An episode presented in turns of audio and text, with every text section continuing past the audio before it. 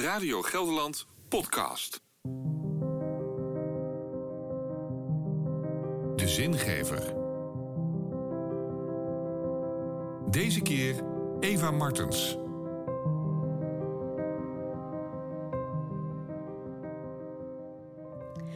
Soms zijn de woorden even op in mij. Dan wil ik er gewoon even niks. Dan wil er gewoon even niks gezegd worden.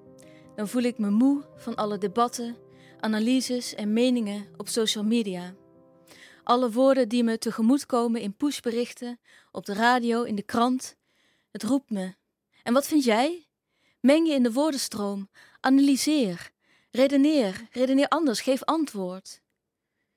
Het kan best lastig zijn als je een prediker bent, zoals ik, wanneer je woorden even op zijn. Begrijp me goed. Het is niet zo dat ik niet van woorden hou. Integendeel. Vaak stroomt het vanzelf en meestal brengt het me vreugde iets te kunnen bijdragen aan een vraagstuk, een zoektocht, een feest of een gesprek. Maar het laat zich dus niet altijd sturen. Wanneer het stroomt en je woorden kunt laten klinken die, die iets ouds, iets dat onverstaanbaar is geworden, opnieuw verstaanbaar kunt maken met nieuwe woorden.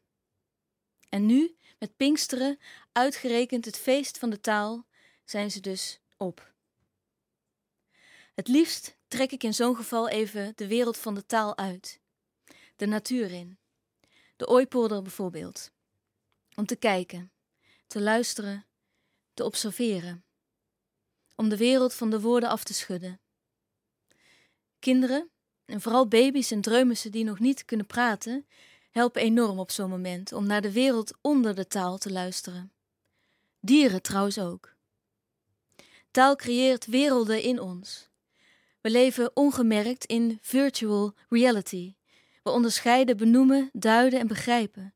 We associëren en geven betekenis. Allemaal prachtige, nuttige en rijke kunsten van ons brein. Maar onder die wereld van de taal, daar zit de echte wereld. Pas als we de taal tijdelijk afschudden, kunnen we de preken gaan horen van de mieren en de bijen, van het water en van de boom. Misschien kunnen we iets van die universele taal leren verstaan. Meester Eckhart, een Dominicaan uit de 13e eeuw, die zei toen al: Als iemand alleen maar schepselen zou kennen, zou diegene nooit naar een preek hoeven te luisteren. Want elk schepsel is vol van God en is zelf een boek. Afgelopen vrijdag was het Pinksterfeest op de school van mijn kinderen.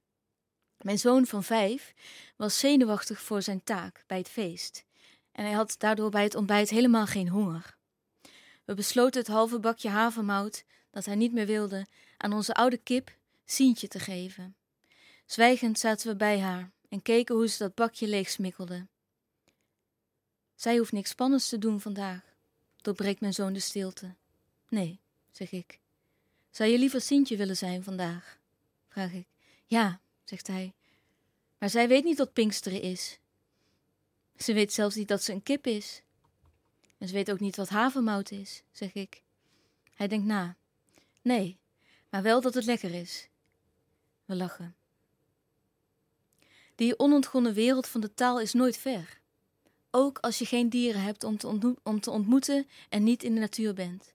We dragen er allemaal een stukje van met ons mee. Ons lichaam.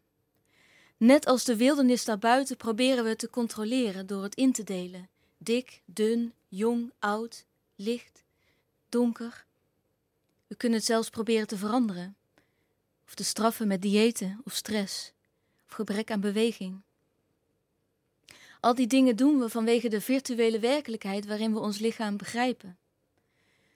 Als we de wildernis van ons eigen lichaam durven te herontdekken, buiten de categorieën van de taal, die ook voor een belangrijk deel door religie zijn ingegeven, dan kunnen we misschien wel wijsheid winnen over seksualiteit, voedsel, ziekte en gezondheid. Maar ik zeg al veel te veel. Maar ja, het is ook een beetje onmogelijk hoe te spreken over de wereld achter de taal.